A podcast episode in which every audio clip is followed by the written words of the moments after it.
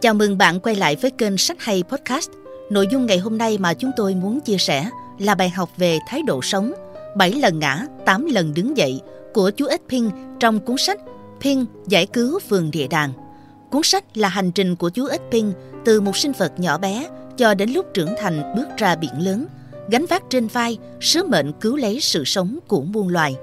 Bằng những hành động quả cảm và hành trình chuyển biến nội tâm của chú Ích Ping, cuốn sách mong muốn gửi đến độc giả một thông điệp tích cực chính là hãy đón nhận các cơ hội từ cuộc sống. Đã lâu rồi ở một nơi kia, nước trong cái ao đột nhiên bị cạn. Thật ra cái ao đã bắt đầu cạn dần một thời gian trước đó, nhưng hầu hết cư dân sống trong đó chẳng hề bận tâm, và Pin cũng vậy. Khởi đầu câu chuyện của Pin là chiếc ao nơi mà muôn loài chung sống vui vẻ với nhau – tưởng chừng cuộc sống sẽ trôi qua êm đềm cho đến ngày chiếc ao cạn nước. Cũng là lúc mọi người dần nhận ra những thay đổi của môi trường. Nhưng tại sao lại là chiếc ao tù? Bởi chiếc ao vốn là một nơi đọng nước lâu ngày. Nó tù túng và hạn hẹp như chính tên gọi của mình vậy. Hay nói đúng hơn, chiếc ao đang đại diện cho môi trường sống, đầy định kiến và thiếu tầm nhìn phát triển. Và ao tù cũng chính là hình ảnh phản chiếu tâm hồn của những cư dân đang sinh sống trong đó. Lúc này, Ping, chú ếch trẻ tài năng với năng lực nhảy xa phi thường, vốn không chấp nhận thực tại ấy, nên đã quyết định rời đi. Chú đã vượt qua nỗi sợ hãi của bản thân, rời khỏi vùng an toàn của mình để đi tìm một chân trời mới. Cũng giống như bao bạn trẻ khác, Ping mang trong mình lòng nhiệt huyết và nhiều hoài bão trên hành trình khám phá chân trời mới, đầy trong gai thử thách cậu liên tục đối mặt với sự thất bại, đau đớn và nỗi hoang mang về con đường đã lựa chọn. Đó cũng là lúc Thiên gặp được bác cú thông thái. Bảy lần ngã, tám lần đứng dậy. Bác cú già động viên. Niềm tin vào bản thân sẽ giúp cháu vượt qua mọi khó khăn và thất bại. Chính sự khôn ngoan hơn sẽ chỉ đường mở lối cho cháu.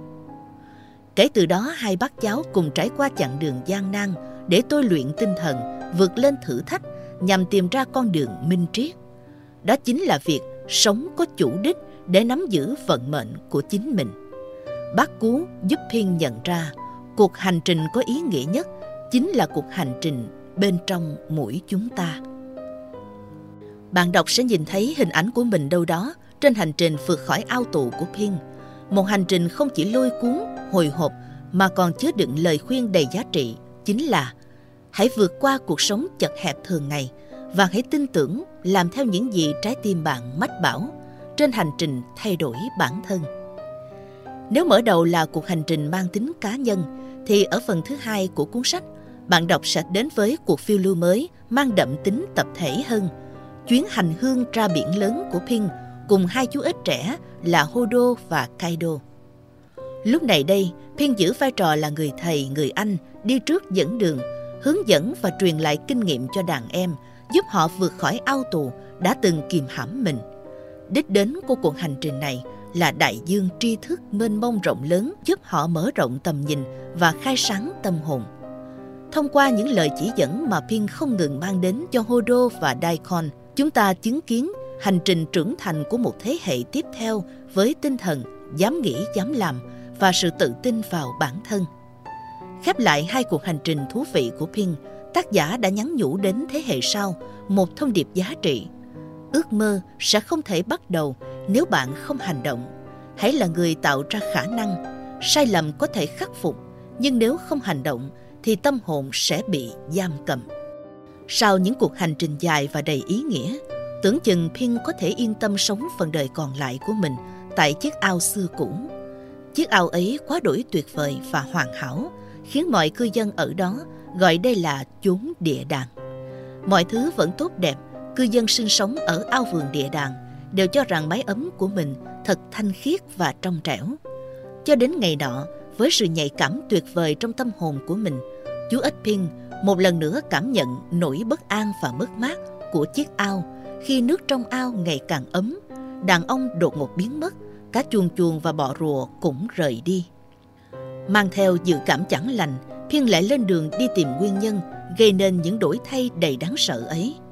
Và chẳng phải tốn quá nhiều thời gian, chú đã nhận được ngay câu trả lời diễn ra trước mắt. ao địa đàng đang bị đe dọa trực tiếp bởi sự tàn phá thiên nhiên của con người. Họ chặt phá rừng, xả rác, khai thác tài nguyên thiên nhiên quá mức dẫn đến sự biến đổi khí hậu, gây mất cân bằng đa dạng sinh học, tàn phá môi trường sống của hàng trăm ngàn loài sinh vật và đẩy chúng vào con đường tuyệt chủng. Đây cũng chính là những hành động tàn ác mà con người gây ra cho trái đất. Trên chuyến hành hương đến thung lũng Hải Ly, Pin đã chỉ cho chúng ta thấy con người đang cố gắng tàn phá vườn địa đàng của muôn loài để xây dựng vườn địa đàng cho bản thân mình.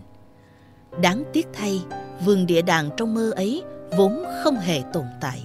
Bởi lẽ, trái đất này vốn dĩ đã là thiên đường của con người và tất cả những gì con người đang làm lại đang giết chết thiên đường của chính mình.